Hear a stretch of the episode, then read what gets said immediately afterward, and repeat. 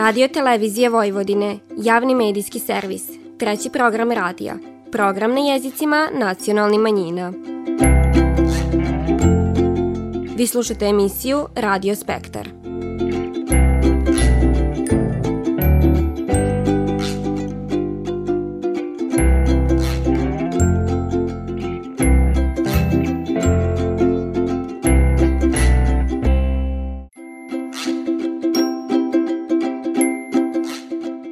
Lijep pozdrav poštovani slušalci, vi pratite program na bunjevačkom jeziku. Tema koja je u radu Nacionalnih savita nacionalnih manjina uvijek aktuelna je i ona koja se tiče jezika. U tom smislu Srbija je 2006. godine ratifikovala Evropsku povelju o regionalnim i manjinskim jezicima kojom se obavezala štititi sve manjinske jezike koji se tradicionalno koriste u našoj državi. O trenutnom stanju, izazovima i perspektivama manjinskih jezika divanilo se na konferenciji koju je organizovalo Društvo za ukrajinski jezik, književnost i kulturu prosvita i Evropski kongres Ukrajinaca. U oči poklada Bunjevačka zajednica i ove godine proslavila prvi u nizu svoj nacionalni praznika, Dan Velikog prela, koji je, poštivajući tradicijum, protekao u pismi, igri, tradicionalnoj večeri te izboru najljepše prelje i najljepše preljske pisme.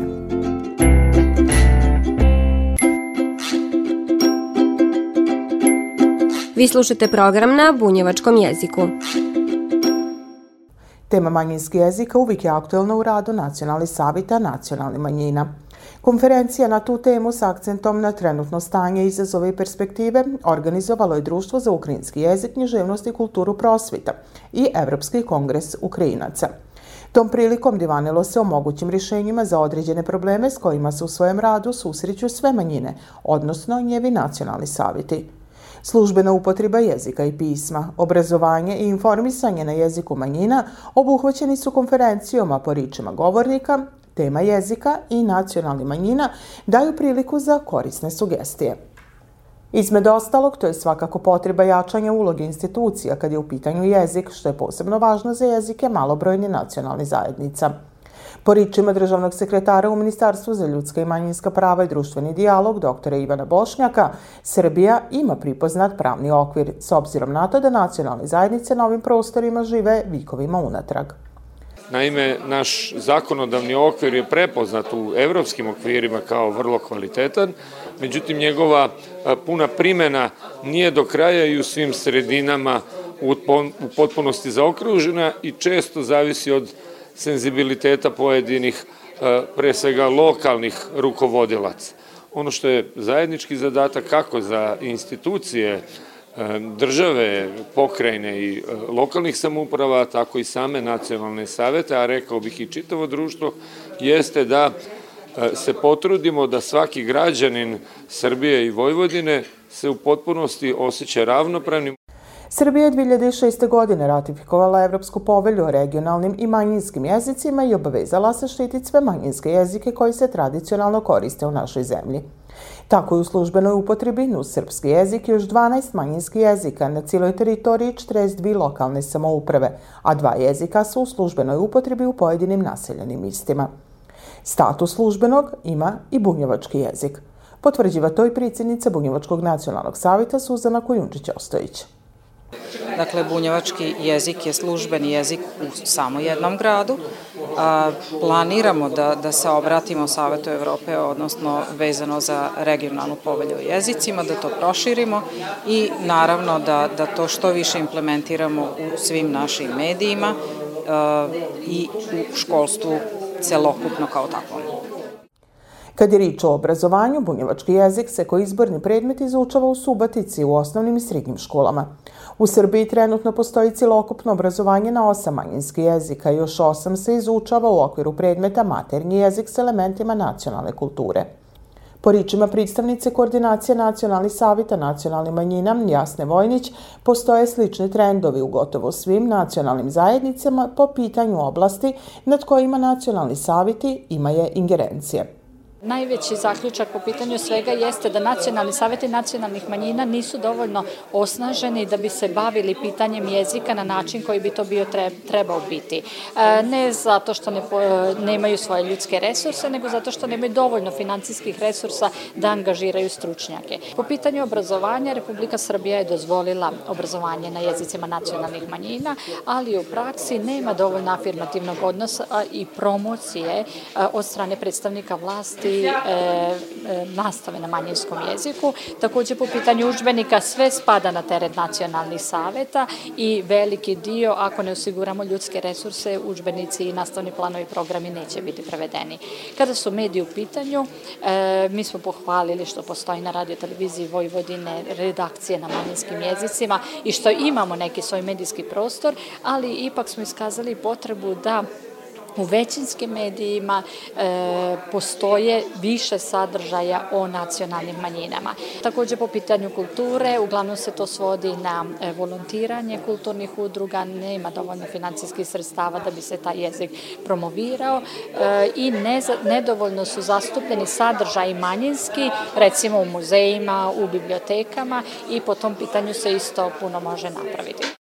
Konferenciju otvorio Miroslav Hočak, predsjednik Evropskog i Svitskog kongresa Ukrajinaca, a posle tog prisutnima su se obratili Ivan Bošnjak, državni sekretar Ministarstva za ljudska i manjinska prava i društveni dijalog, Volodimir Tolkač, ambasador Ukrajine u Republiki Srbiji i Jasna Vojnić, zamjenica i koordinatorka Nacionalnih savita nacionalnih manjina. Vi slušate emisiju Radio Spektar. Kraj jezera jedna kuća mala. Tu je ona dragog čekala. Obećao je da će doći I da će joj prsten doneti. Obećao je da će doći I da će joj prsten doneti.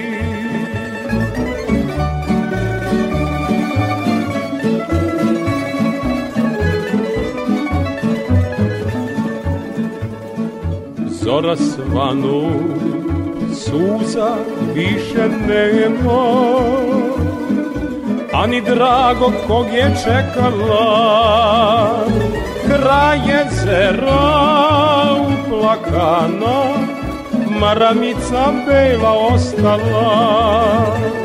Kraj jezera uplakana, maramica samo ostala.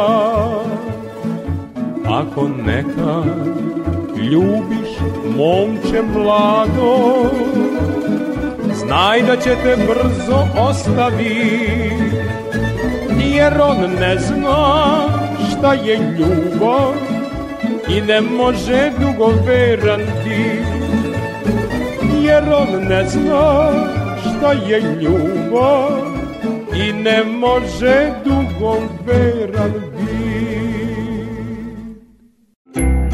Vi slušate emisiju Radio Spektar.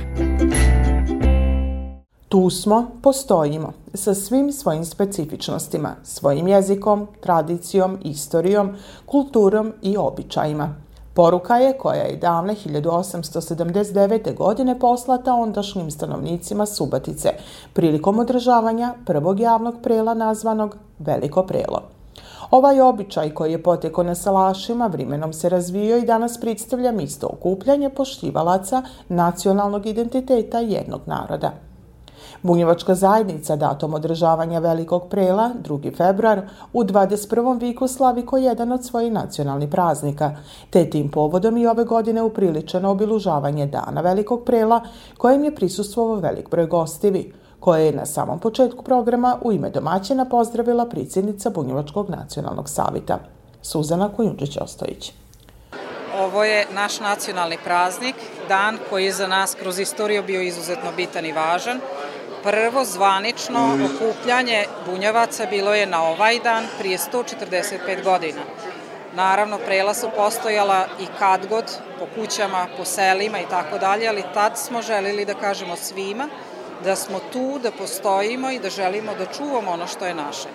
I kao što sam kazala na početku, 145 godina posle toga, evo nas ponovo tu, u još većoj sali, u još većem broju i sa zaista velikim zadovoljstvom što vidimo da, da ljudi dolaze, da čuvamo svoju tradiciju i kulturu i da iđemo napred. Proslavi praznika prisustvovali su i državni sekretar u Ministarstvu informisanja i telekomunikacija Dejan Parčetić, gradonačelnik Subatice Stevan Bakić, član Varoškog vića Subatice zadužen za oblast privrede Srđan Samarđić, zamenik predsjednice Bunjevačkog nacionalnog savita i predsjednik Bunjevačke matice Veljko Vojnić i zaslanik Subatičkog biskupa Velečasni Nebojša Stipić te Velečasni Laslo Hajdu. Prisutni su bili i članovi Bunjevačkog nacionalnog savita, predstavnici Bunjevačke udruženja iz Subatice, Sombora, ali i Bunjevci iz Mađarske i Austrije. Čestitajući praznik Bunjevačkoj zajednici, gradonačelnik Subatice, Stevan Bakić, Podvuko je značaj saradnje izmed Varoši i Bunjevačkog nacionalnog savita koja se ogleda u uvođenju bunjevačkog jezika u službenu upotrebu na teritoriji opštine, te podsjetio na činjenicu da je država posvećena zaštiti i unapriđenju pojedinačnih i kolektivni prava nacionalne manjina. Prethodne tri i pol godine izuzetna saradnja između lokalne samuprave i Bunjevačkog nacionalnog saveta. Veliki rezultati su u prethodnom periodu postignuti. Potvrdili smo i to na najbolji mogući način vekovna postojanja bunjevaca na ovim prostorima, to je uvođenje bunjevačkog jezika i bunjevačkog pisma kao službenih na teritoriji grada Subotice u ravni sa srpskim, mađarskim i hrvatskim jezikom. To je jedan od najvećih demokratskih iskoraka lokalne samuprave i ovom prilikom želim još puno, puno lepih događaja Bunjevačkom nacionalnom savetu, da usavrše svoj jezik, da usavrše svoje pismo i da ostvare sva prava koja budu zaželela u okviru zakona Republike Srbije. Na novoj adresi, ali s dobro poznatim sadržajom, kulturno-umetnički dio programa ovogodišnjeg prela počeo je najpoznatijom prejskom pismom. Kolo igra, tamburice svira, te kolom u izvođenju kulturno-umetničkog društva Aleksandrovo. I ove godine upaljena je Marinska svića, a kak je i red Velečasni Stipić blagoslovio je večeru, a prije molitve osvrnio se na značenje Marinske sviće i na sviću koju je dono u poklon, a koja je dobijena od hodočasnika iz Jerusalima i koja je zadnji put gorila na Isusovom grobu. Želim među vama, kao predstavnik crkve, u prisutnosti i Isusa ovom svićom da gori svima vama, da zapamtite da ste dio Božjeg naroda, dio katoličke crkve i dio ovog divnog grada, dio ove naše divne države i dio našeg svekolikog čovječanstva. Izbor najljepše prelje i preljske pisme neizostavni je dio velikog prela. Promenada najljepše bunjevačke nošnje upotpunila je značaj koji ovaka okupljanja imaju u zajednici. Od 13 cura, gosti i žiri morali su izabrati najljepše. Kako ističe Mirko Babičković iz žirija, ocinjiva se nikoliko stvari. Cenimo scenski izgled, cenimo od glave, što kažu do pete, punđa mora da bude u visini uši, znači da bude ono punđa, ne da bude samo neki lakomić i tako. Znači, onda, i što je, bar meni, mora da bude scenski da izgleda, znači da nisu ruke nazad ku krila obešeno, nego mora da stoji, da se smeje, da plenik to nosi prelju. I onda normalno vidimo nošnja ili je starija, mlađa, novije, šta je znam, to ipak ima svoju neku vrednost. Titulu druge pratilje ponela je Milica Saulić, na mistu prve pratilje našla se Martina Vojnić-Hajduk, a po prvi put izabrana je ne jedna, već dvi najljepše prelje – Naime, glasovi su bili izjednačeni, te su u titulu najljepše prelje dana Velikog prela 2024. godine ponele Jovana Vidaković i Dunja Takač. Nije koji ranijih godina darivala pridsjednica Bunjevačkog nacionalnog savita, dok je umjetničku sliku uručio slikar Ivan Šarčević. Najljepše prelje podilile su s nama svoje utiske. Iskreno iznenađena sam zato što eto iz tog razloga opet ovaj uh, osvajem ovu nagradu. Drago mi je što delim sa drugom osobom zato što su stvarno sve devojke bile prelepe i jako mi je drago. Eto ovog puta je to bila Dunja, sledeći put će biti neko drugi. Pa ja sam uh, Jovana Vidaković, idem studiram na ekonomskom fakultetu u Subotici, treća sam godina smera računovodstvo i revizije. Uh, igram folklor 14 godina u kulturnom umetničkom društvu Železničara Bratstvo. Uh, na sebi nosim lilijonsku svilu koja je čak mislim najstarija u našem društvu. Nosim uh, suknju, kecelju, jelek, uh, igrač, cipele i dukate. Iskreno iznenađena sam. Bilo je mnogo lepih prelja i stvarno jako mi je drago što su me izabrali za najlepšo, naravno pored Jovane. I stvarno mi je jako drago, a nošnja koju nosim je šivena pre godinu dana i no, nosim otončicu sa svilom. E, imam 17 godina, idem u ekonomsku školu u Bosan Milićević. U izboru za najljepšu predsku pismu Dana Velikog prela Joše Dare titulu je odnela pisnikinja Gabriela Diklić s pismom Prela koji više nema.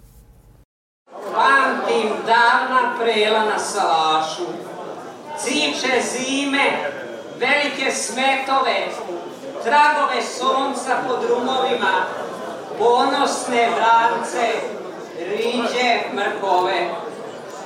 Na salašu po granama inje, gladske staze garom prošarane, svud okolo širio se miris panaka i disnotorske rane.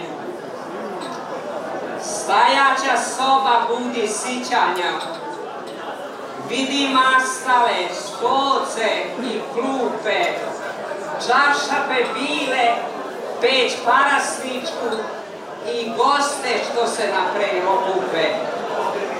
Udomljena dica s familijom, od rodbine najbliži pozvani, menima su i mladi parovi, što su lanjske godine vinčani okupljeni divan započinju, šale se, smiju i nazdravljaje. Pokraj peći dica se sigraje, svima lipo i svi uživaje. Zaužnom se nižu fina ila, više fela pa se odužila. Salašari ne sporuju ranu, ni darove što na prevo daju. Bivalo je da pridreće svrati mlađarija i dovede svirku. E, onda se na sate ne gleda, valja skratit noć dugačku zimsku.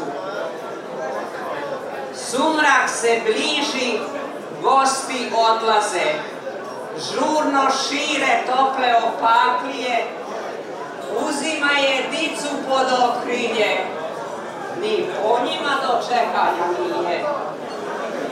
Taki prela danas više nema.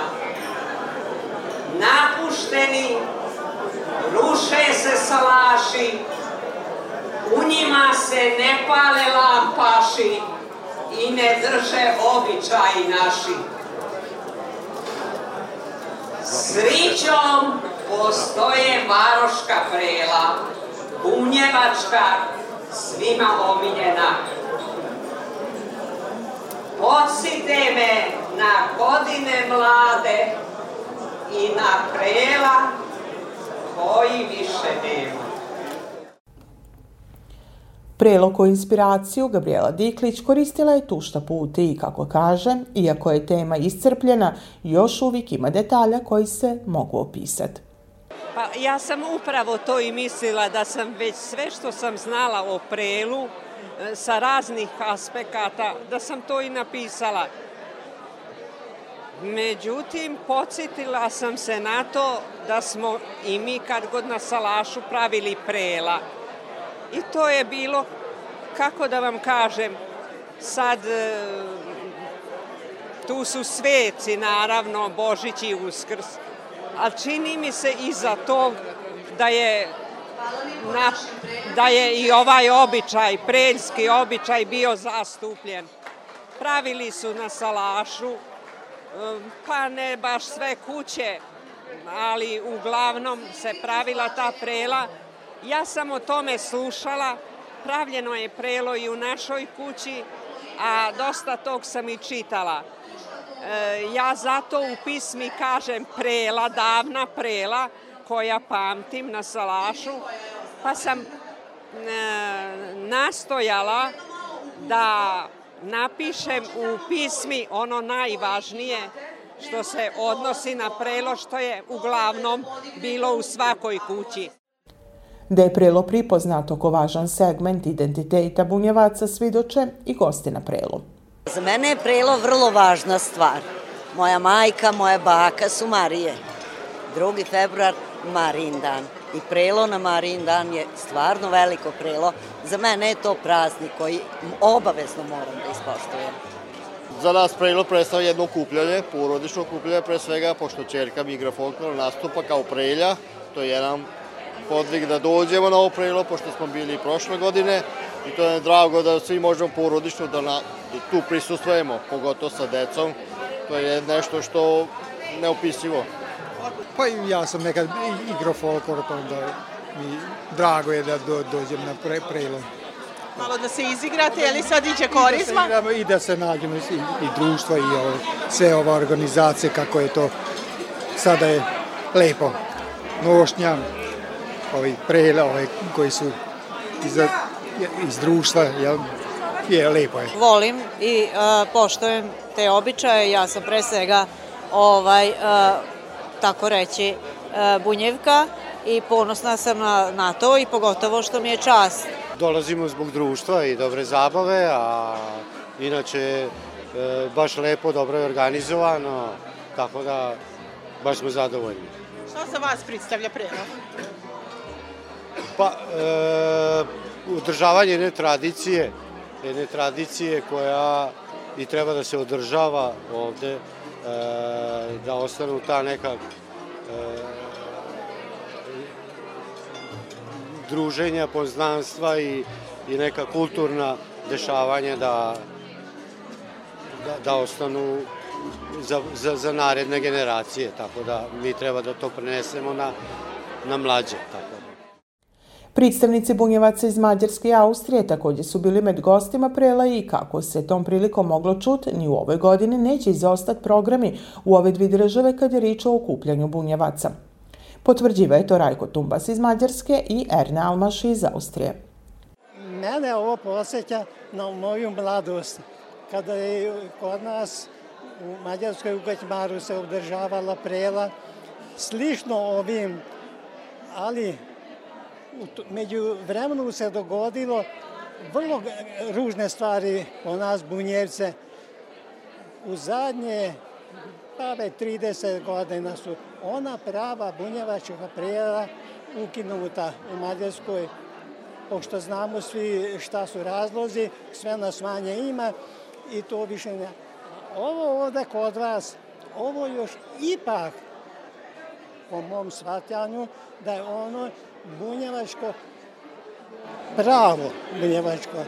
I to mi jedno veliko zadovoljstvo čini me veselim i ne možem da se ne zahvalim Nacionalnom savezu koji me pozvao i tu prigodu da i nadaje držite ovo bunjevači, pošto to moram da naglasim. I ovde, i ovde se već ukida ono pravo istinsko bunjevački, ali dokle možete da se držite i da se prela držu. To je za nas bunjevce izuzetno važno. Sem dužijance, da li planirate još nešto u Kaćmaru ove godine? Mi u Kaćmaru Dužijancu nameravamo svakako uz pomoć Nacionalnog saveza i to ćemo i ove godine da ispunimo. Nadam se da će nam sve ići za rukom toliko da o tim stvarima.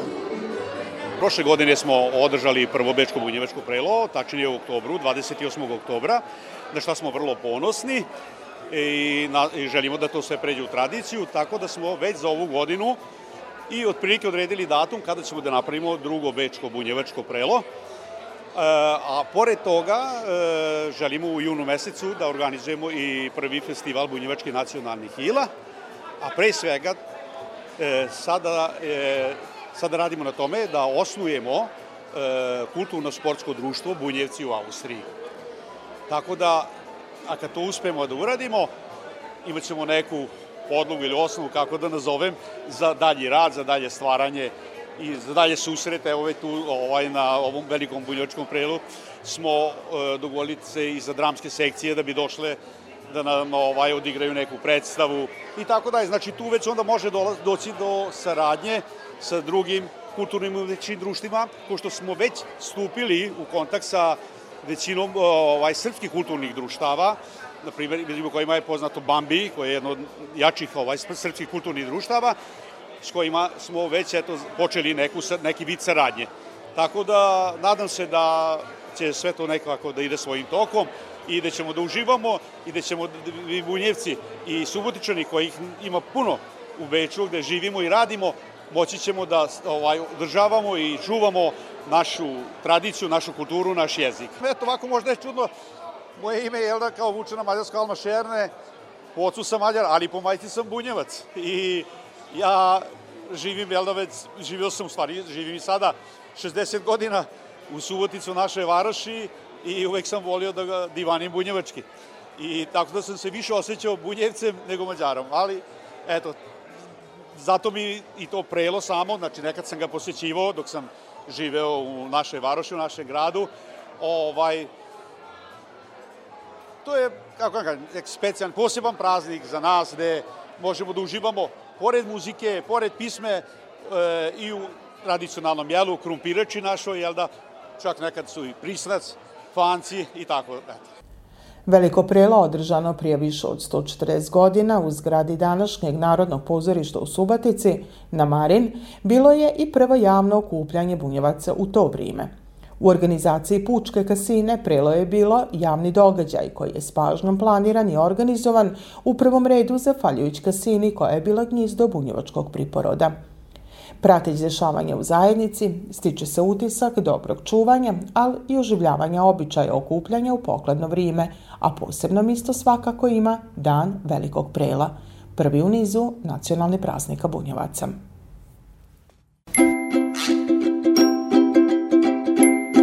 Vi slušate program na bunjevačkom jeziku.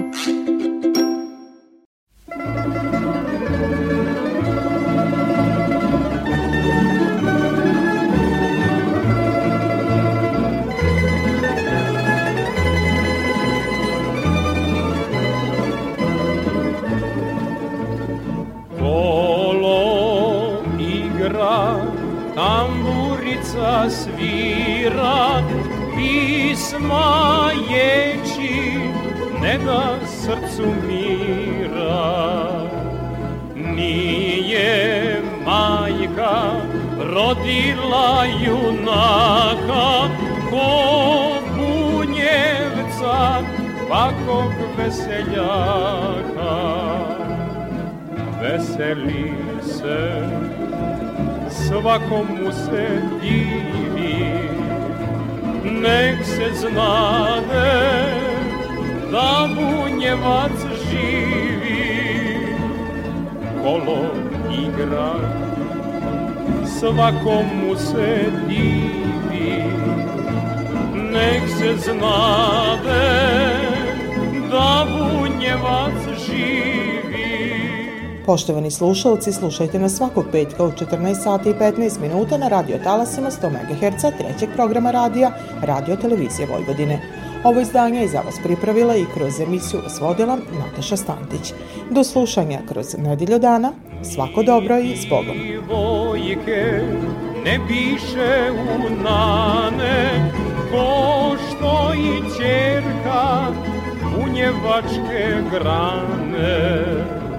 Svilu nosi, a zlatom se krasi, Crne oči, crne su joj vlasi Veseli se, svakom mu se divi Nek se znade da bunjevac živi Kolo igra, svakom mu se divi nek se znade da bunjevac živi